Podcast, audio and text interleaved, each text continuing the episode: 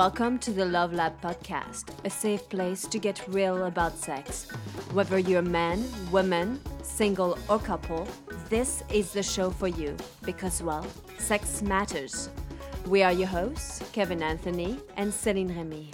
All right, welcome back to the Love Lab Podcast, and this is episode 57, and it's titled, Your Vagina is Talking, Are You Listening? Yes, I am. All right, well, what is it saying? Stinky, smelly, dirty vagina. No, that's not what it says. It's not what it says, but that's oftentimes what people think. These are like a lot of the words that are associated with vagina. I know we had fun when we were prepping for this show, and I wanted to say, like, hey, what are the different names to call the female genitalia? And we came up with a short list because this list could apparently be extremely long if you research it on the internet. You know, just to name a few things like pussy, punani, cunt, vajayjay, yeah. Twat, mm-hmm. Vag, slit, snatch, the cooch, yoni, mm-hmm. Girly bits. Yeah, the muff. So bad. Lady garden. Boner garage. Look up the tattoo on the internet where a woman had boner garage tattooed on her thigh. And it was her belly, I think, with an arrow pointing down. The bearded clam, the furry taco, honeypot, mm-hmm. Kitty. Okay, you name it, right? You got it. we could go on. We could. We even could create a song. You know, we were practicing it earlier, and like, should we sing it when we deliver it? But no, we didn't. But yeah, I want to hear you sing it. Another episode. Vajayjay. You know, in French, we call it la moule, which is basically like the muscle. And what you were telling me is that in English, it would be called clam, right? Yeah. Well, when you say muscle, you mean muscle as in the seafood muscle. Yes. I said we wouldn't really say that in English. We would call it a clam or a bearded clam. Oh, although these days, there aren't very many bearded clams left. They're just clams. Shaven ones. They're shaven clams. Well, the reason we brought this up is, you know, all these words are often having negative connotation. They are somewhat derogatory terms, and I think it's really sad that we address our body parts with these terms. And what that does is, first of all, well, it helps us make fun of them, and oftentimes it makes us disconnect. And this is an exercise I do in my Irresistible program because I have women really realize that the words we use are powerful when it comes to our vaginas, to our pussies. And if we are not feeling empowered by a word, or if we find a lot of shame associated with it, that's the vibration we carry. And that's the vibration that's carried within our bodies as well. Yeah, and you know, I mean, this is true for men and women too. I mean, the first thing that we really need to establish is that words have power. Mm-hmm. They really do have power. And if you don't think they have power, look at all the laws that prevent you from saying certain words. Mm-hmm. Look at all the censorship that goes on the internet. If words didn't have power, why would we bother to censor them, mm-hmm. right? So words have power. And if you think about it, okay, we gave you a whole bunch of slang terms for vaginas. Mm-hmm. Some of them are kind of cute and fun, but some of them really are derogatory. Mm-hmm. And also think too, like, okay, if you want to say that somebody is, you know, you dislike them, you want to call them a name, what do you say? He's a dick. Yeah. Right? Yeah. So that's, again, another negative... connotation. Yeah. So yeah. Exactly. So one thing that we really need to do is we need to get away from doing that. Mm-hmm. Why would we reference a part of our body that is, you know, I mean... I want to say special, but like any part of our body is special. Why would we use a derogatory name, especially when we know that these words have power? Mm-hmm. So, okay, our title is Your Vagina is Talking, right? And Are You Listening? And really what we wanted to do in this episode is to do a little bit of a reframe. So first we understand that the way we address it, the emotions we put behind it, matters and makes a difference about how you feel in your body and how you feel about your body. But next, we want to take it further because what if what was happening within your body and more specifically with your vagina was more like signs or clues, and that your vagina was like giving you like little signs and things to be like trying to tell you a message. Yeah. So, you know, one of the things that we've noticed, not just in our own lives, but also with working with clients, is that whatever's going on with your vagina, you know, maybe you're having recurrent yeast infections, or you're having something else going on, or maybe everything's great. Maybe you're juicier than you've ever been. Whatever it is that's going on generally parallels something else that's happening in your life. Absolutely. Probably in your relationship, but it could be in your life in general. Mm-hmm. And so we started to notice some patterns that certain types of things that are going on tend to be present when certain things are happening in your life. Mm-hmm. Absolutely. And I think this all came up from a conversation that you and I were having. We were in the bedroom, and I've said something along the lines that, hey, since we've been together, it's been like over 3.5 years, I have not had a single yeast infection. Mm-hmm. And I realized that. And then what I realized is I used to have way more yeast infections. And that's when I had different partners. And that's really what we will start to delve in. It's like there were really like lots of other things. And maybe, just maybe, that was a way for my vagina to let me know that I was not having sex with the right partner. Yeah, absolutely. I mean, I can use an example from my own personal life. My last relationship before you and I were together, towards the end of the relationship, when things started kind of breaking down and not going so well, she was having constant issues with her vagina. Mm. And it really was a sign. It was a sign like, wow, this is not working. Mm-hmm. Right? Absolutely. So if we start to think about it this way, rather than being a nuisance, an annoyance, something that we must act on right away and like take action, wipe it off, correct it, maybe it could be something that is like a gentle knock on the door of like, hey, something's going on. Why don't you pause and listen? And we're not saying like don't take action. Obviously, when you have an itchy pussy, it really needs some help, you know. And then you don't want to wait too long if you have a UTI and gets to your kidneys. But you want to look deeper than just the physical symptoms. And so some of the things that could be happening, and we'll go more in details, are things like, hey, it could be because you're in the wrong relationship.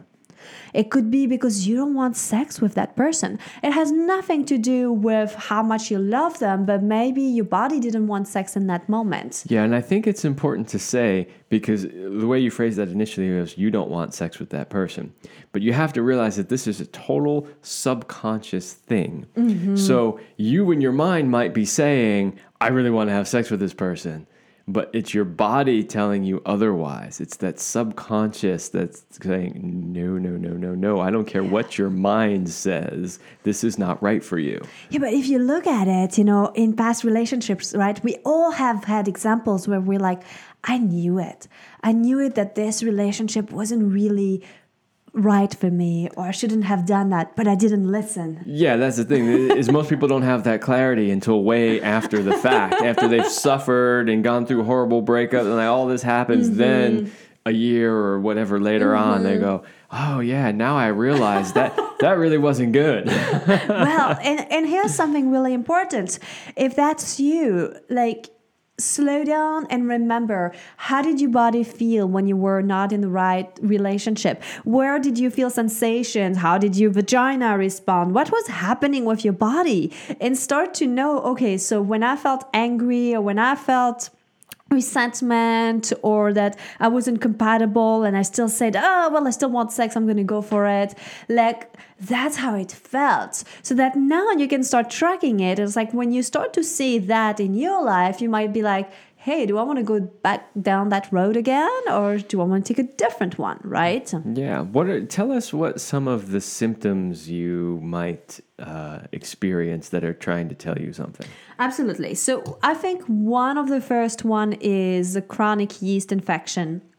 When you have weird discharge and itchiness. And it's very interesting because when you think of it, the symptoms of a yeast infection are, okay, so there's a little bit more discharge than normal, but there's this like kind of burning, itching sensation where you're like, and it makes you feel so angry, like you're so irritated from the inside out, right? Yeah, so the question is, which came first? Is it that you were irritated by your relationship that's causing an irritation in your vagina, or vice versa? Absolutely. Well, that's the thing. And so, okay, knowing that. And there are other physical things too where when you have recurring yeast infections, people think it starts from your vagina, but it really starts from your guts. And we'll talk more that when we'll go through 7 steps to keep your vagina healthy. But it really starts with your guts and with your digestion and with your probiotics. So yes, there's the emotional component and piece. And then there's also the physiological thing of like maybe not having good digestion or not good gut health. And if you rebalance it, and sometimes that's what happens. People only aim at the vagina and they're like, I'm just having yeast infection, so I'm just going to shove garlic up my vagina. I've done this, by the way. Or, you know, if it really doesn't disappear, you might go to the doctors. They'll give you strong antibiotics and stuff like that. And you put suppository or things, yeah. Yeah, but you know what happens when there's something else causing it? It disappears, but then it comes back. And then it comes back. Hence the recurring one. And then it comes back, and then it keeps coming back because you're not addressing the underlying cause. Absolutely. So for me, one of the reason, 2 things. Number one, I had kind of like more like candida, and that's only once I was able to rebalance my guts that I stopped having that. But then it also was not the perfect relationship. And I did have a lot of like resentment or things that weren't always fully said. I loved the person, but there are a lot of things that annoyed me, or things we couldn't talk about, or... You mean things that irritated you? Yeah, strangely, huh? So we just like sharing that to give you an idea. Another thing, so that was our yeast infection. Another thing that's very common is a UTI, a urinary tract infection. And I'm going to be honest, I'm not super familiar with it because I've never had that in my entire life. But I do know that it can be very painful, also lots of irritation. And we were just talking with a friend this weekend about it because she used to have chronic UTIs. And that's also why we're talking about our upcoming episode. And she was like, yeah, I wasn't listening. And then I said, so what made you listen? And she said, well, I started to see patterns where I constantly had a UTI after having sex with the same person or after a certain situation happened. Mm-hmm. And so, you know, urinary tract infections, if you don't take care of them, can very easily end up in your kidneys. Yes. And what's interesting with kidneys. That's where I'm going with this. Yeah, this is what I kind of wanted to prompt you. Thank you so much. You did such a good job, Kevin. Making me shine. So... Kidney in Chinese medicine are very connected to your genitals, to your sexual energy, but the deep emotion behind kidneys is fear. And so the emotions of fear is most likely very present when there's UTI, whether it's fear of the relationship, future, of something happening, not happening. Not being supported, yeah, not being loved. I also do think that there's probably some anger in there as well, you know. And so the question again is more like, hey, what's really going on? You know, you've got one UTI once, you know, maybe you didn't wipe properly, or you played anally and then had like vaginal penetration and, you know, things weren't fully clean. And that's how you can get a UTI. That's something people don't always realize. You know, you can't, it's very important to not mix anal and touching the anus and then touching the vagina. That's why they tell you to wipe front to back. That's exactly why you should wipe front to back.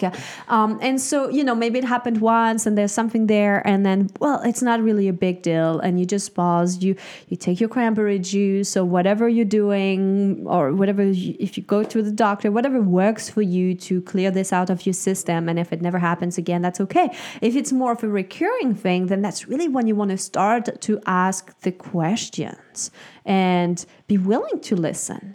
Yeah. Are you listening? What else? I know there's some other things on the list. Yeah, so I'm really excited to talk about the vaginismus because... Okay, it shows up as painful, very tight vagina, which makes penetration either extremely painful or sometimes even impossible.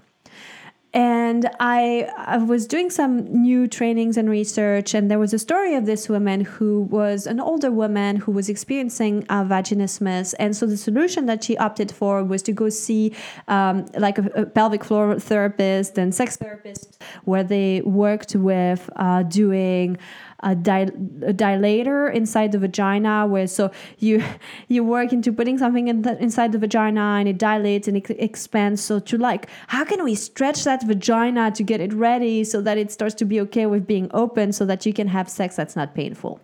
That's the idea behind it. It's a noble idea. It's a grand idea. But it takes a long time. It can be very uncomfortable, and there are not always fantastic results.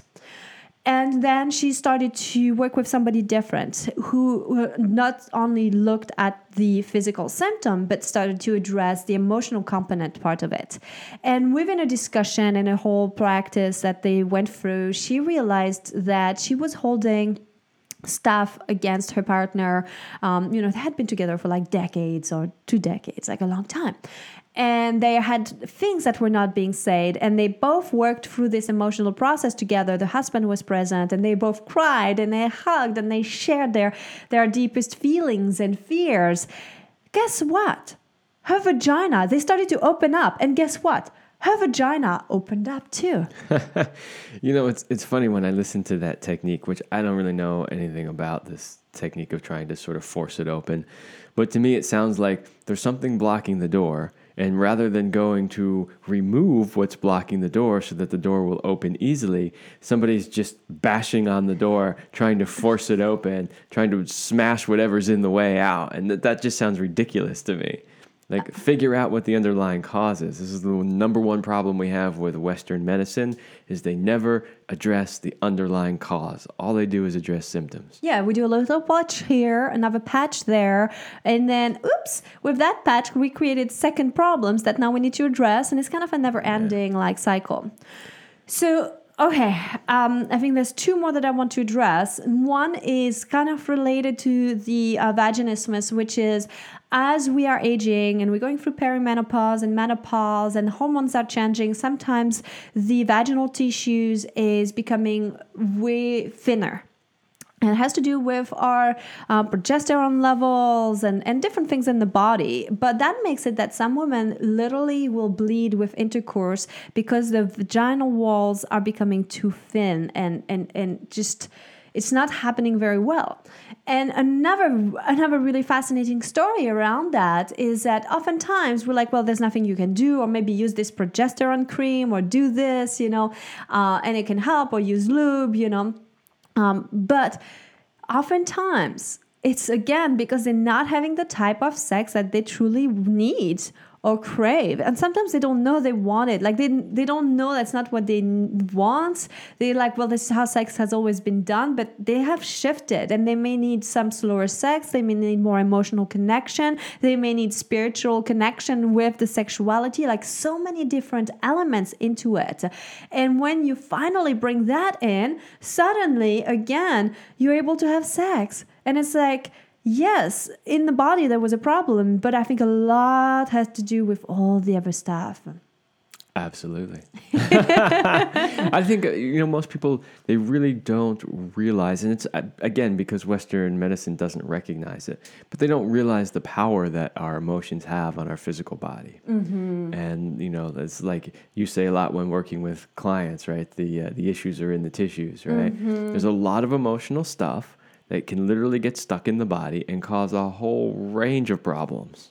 Absolutely. And sometimes, people think, well, if I just talk enough about it, it's going to resolve itself. And that's kind of the purpose of therapy. And it only works to a certain degree, because we got to get into the body. We got to move the shit out. We're going to get this moving and out and changing and shifting. And no matter how much you're going to talk about it, it's not going to resolve it. Yeah, there's a great book I read years ago. I believe it was called Molecules of Emotion. Oh, yeah, yeah, I think it is. It is the title.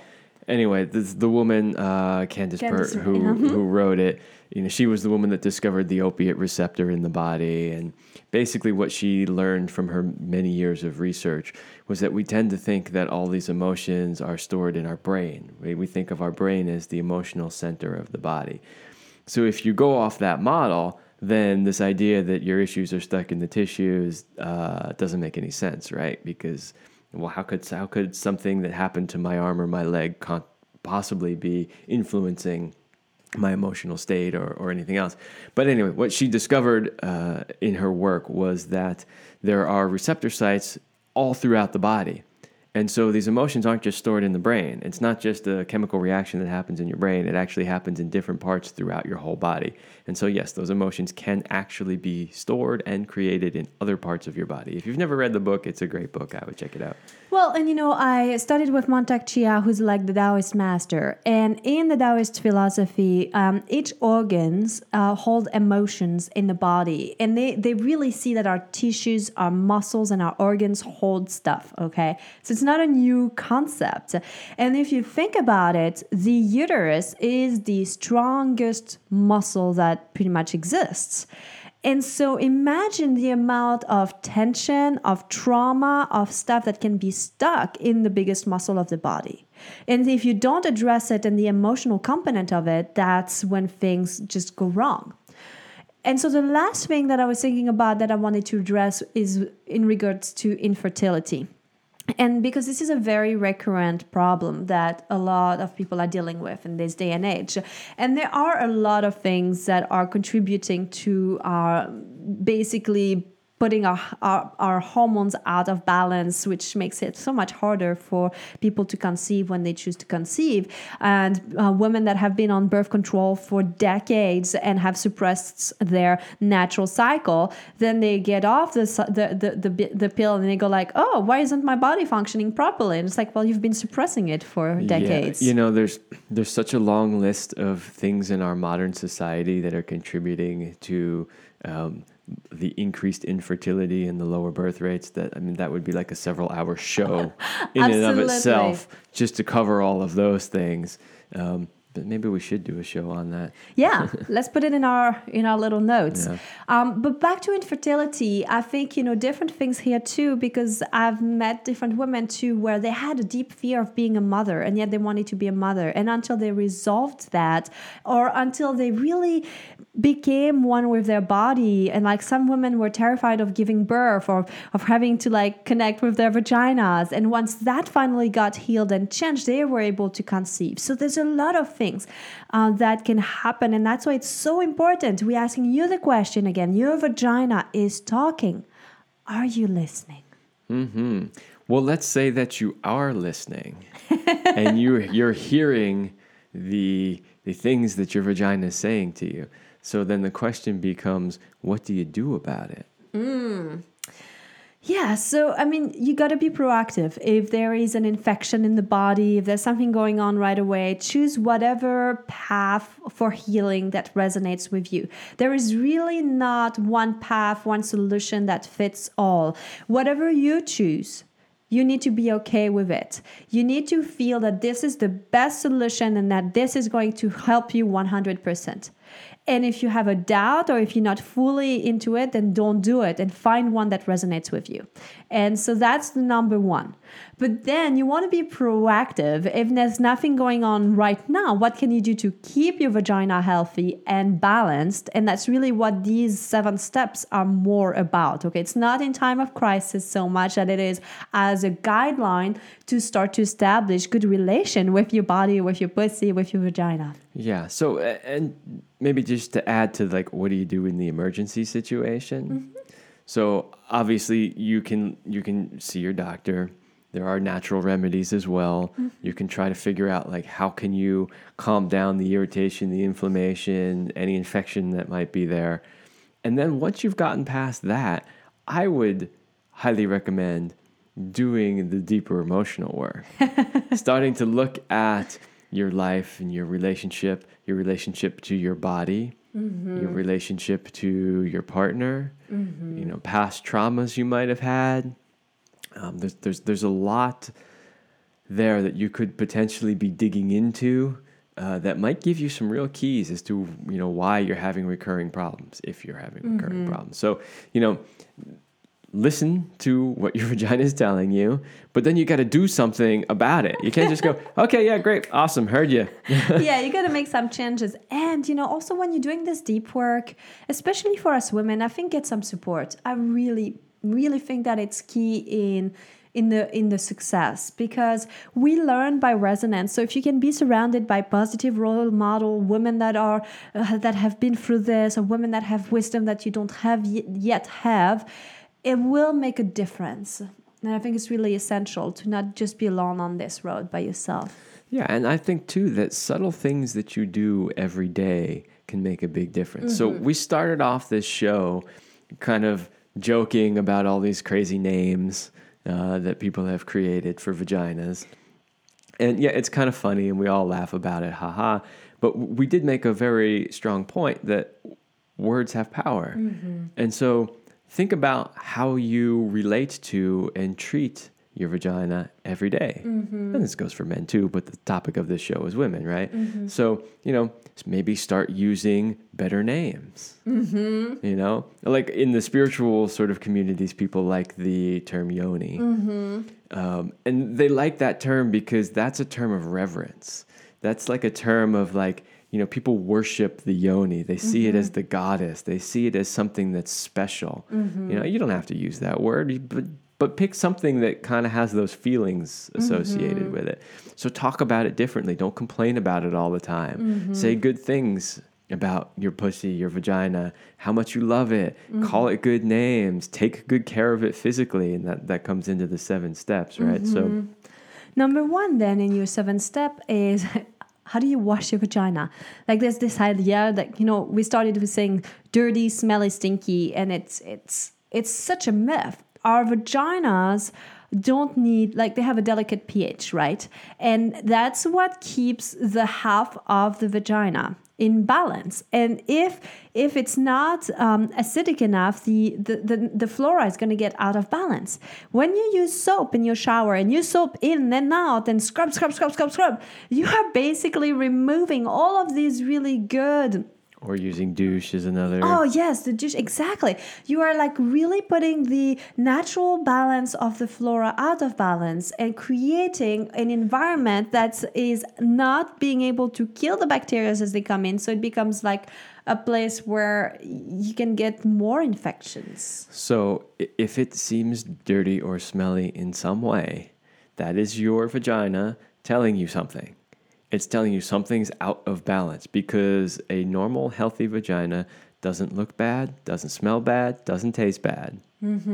It doesn't. Thank you, Kevin. I think we need to hear that a lot as women. I still have fear sometimes where I'm like, oh my God, the other day you're like, oh, let's have oral sex. And I was like, oh my God, I didn't shower this entire day. And, you know, we're like in the sun and sweating and you're like, so what? And I'm like, but I might not be as fresh. I didn't care. Exactly. And so it's a really good reminder. So never use soap inside your vagina. Clear, clean water, just warm water, rinse off will be plenty enough and you will be totally fine. Next, think about what you wear. So wearing cotton underwear versus the synthetic underwears. Cotton or bamboo are natural fibers that are breathable. Again, remember, your vagina is a self-cleansing oven and it has like all these bacteria inside to keep in balance, and it needs to be able to breathe. If it doesn't breathe, well, it just starts to grow stuff. Well, yeah, so the synthetic fibers don't allow it to breathe, which means it traps in excess moisture, which of course then can be a breeding ground for bacteria. Absolutely. So you well want... said, Kevin. Well, thank you. This goes for men also. You know, that's the thing is like maybe a lot of people listening to this are like, why is he talking so much? He doesn't have a vagina. What the fuck does he know? You know, it's like, yes, I don't own one. So I don't have as much experience, but a lot of these general advice things go for men too. So men should be wearing cotton underwear, because the same thing can happen. You can have a buildup of bacteria, especially if you are not circumcised. Right? And that's a whole other thing. I'm not going to go there because it's not the topic of this show. But Number 3, you want to sleep naked. Again, just like Kevin was mentioning about breathing, not trapping moisture. And, you know, sometimes we spend like anywhere between 6 to 9 hours of like sleeping. So you want to make sure that your body can breathe and you're not like, again, like all like wrapped into things and sweating. And especially if you're going through perimenopause or menopause, you're going to be sweating much more. And so, you know, I just want to be able to sweat it all out without it being trapped. Absolutely. And number 4, you want to choose organic tampons and pads or cloth pads during your menstruation if you are still bleeding. The regular tampons, it's really important to know that regular tampons are usually bleached with chlorine. And during the process, a chemical called dioxin is produced. And dioxin is an endocrine system disruptor, and it has been linked to breast cancer and weakening of the immune system. So you want to go with tampons that are organic, or at least that chlorine is not allowed, that it hasn't been bleached. Remember, you're putting this inside your vagina, inside the delicate tissues of your vagina. And, I mean, whatever you put in gets absorbed. Well, and you have to keep in mind, what do we use bleach for? We use it as a disinfectant, right? We do. That's basically what bleach is. It's used to kill bacteria. So what do you think putting bleach inside a vagina that has a very delicate internal flora, what is that going to do? Yeah, not the best for sure. Right, exactly. So obviously anything organic, but also, you know, potentially consider not using tampons at all. Mm-hmm, like using a cup. And maybe we'll do another whole episode on that. But menstrual cups are awesome, different ways, using cloth pads. And they're really easy to use. I've been using them for decades now, and it's been awesome.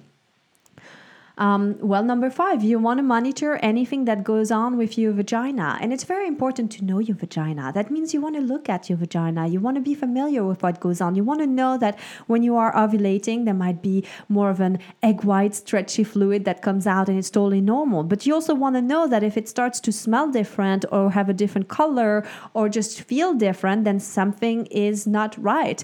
Trust yourself. If there's a discharge, if there's an itching or pain, you need to know that something is happening. Like, trust yourself and seek support if need be to correct the imbalance. You need to know your baseline. Absolutely. If you know, because the symptoms may not always be as clear as it's burning right now. Mm-hmm. It might not be that obvious. So you got to know what a normal, healthy baseline is. Yeah, well, it's like kind of checking it out. Like, do you smell your pussy? Have you ever put your finger inside your vagina and then licked it? No, I do that all the time. This is like how I check things up. How do I know? Yes, I smell fine. Yes, everything is good. And if something's not exactly right, that's how I know. And that's how I can prevent and stop something before it gets totally out of balance. Because usually you don't get like really sick right away. There's always like little signs first. And if you know the signs and you can like course correct right away, you won't have to go like the off balance route as, you know, as deep. Yes. So, you know, you might not have to go quite as far as Celine does, but that's up to you. But at least keep an eye on what's happening down there. So you have a baseline. Mm-hmm. Okay, what's on number 6? We talked about this earlier, using a good probiotic, because understanding that all of this starts, you know, from your guts. And if your guts are out of balance, your vagina probably will be out of balance. And the thing is, there's even some probiotics that are specifically designed to keep the vaginal flora in balance and blah, blah, blah. So sometimes you can give your vagina a little, like, boost. Yeah, well, you know, if your gut is out of whack, you probably have a whole lot more problems than just your vagina. So it's a very important area. Fermented foods. This is what we do. This is really good probiotics. So think probiotics and high quality ones. Number 7. Mm-hmm. Okay. Use vaginal steaming sometimes for your vagina. You know, you give your face like a facial and a steam. And that's kind of what vaginal steaming is like a facial for your vagina. So you give some nice steam with some herbs, and it helps you to pause, to slow down, especially since we always go, go, go. We don't take time to connect with our bodies. You sit over the steam, the pot that has boiling water with herb, and you allow allow this to start to relax you. You can use the power of the herbs to rebalance your body. Make sure before you start to attempt that you research it well. You need to be careful because we're using really hot water. You don't want to burn yourself. You don't want to use essential oils because they could burn the delicate tissues. So you need to find somebody who knows how to do it and guide you before you attempt to do it. There are spas that offer that. There's plenty of people on the internet. I mean, I offer that. You can reach out to me. So all of this is available. But giving your vagina a steam will make her feel really good and happy. Yeah, and you know, herbs have a lot of powerful qualities to them. That's why we eat them. That's why we make all kinds of herbal remedies out of them. I mean, they've been used for thousands of years to treat a whole range of conditions. So there's kind of an idea nowadays that, like, you know, oh, this steaming is a bunch of BS stuff. Like, how could this potentially work?